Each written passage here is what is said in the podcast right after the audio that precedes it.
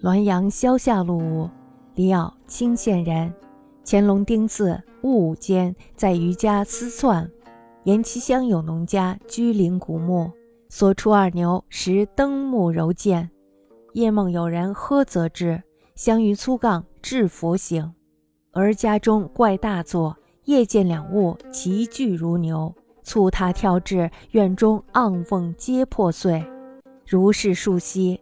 置一鹿肘于房上，怦然滚落，火焰飞腾，击倒一针为数段。农家恨甚，乃多借鸟铳待其至，合手击之，两怪应声搏。农家大喜，即丙火出世，乃所处二牛也。自是怪不复作，加以见落，平其牛以为妖，彼自杀之，可谓巧于拨弄也。要以成其广汉之气，故得以假守也。李老妈子是清县人，乾隆丁巳戊午年间，这个人呢，他一直在我们家做厨娘。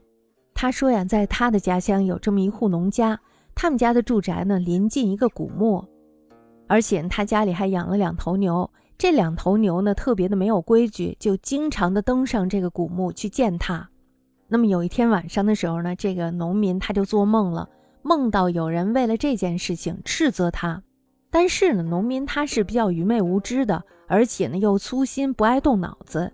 那么这时候他醒来以后呢，并没有察觉这是怎么一回事儿，也就是说他没有醒悟。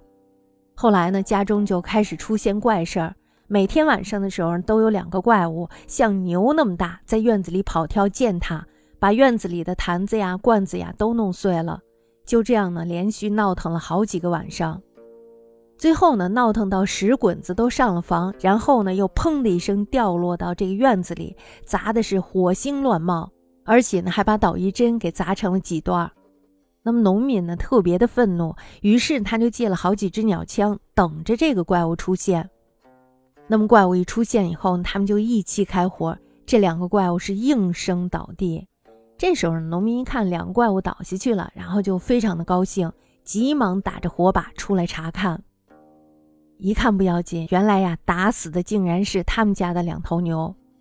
此后呢，就再也没有出现什么怪事儿。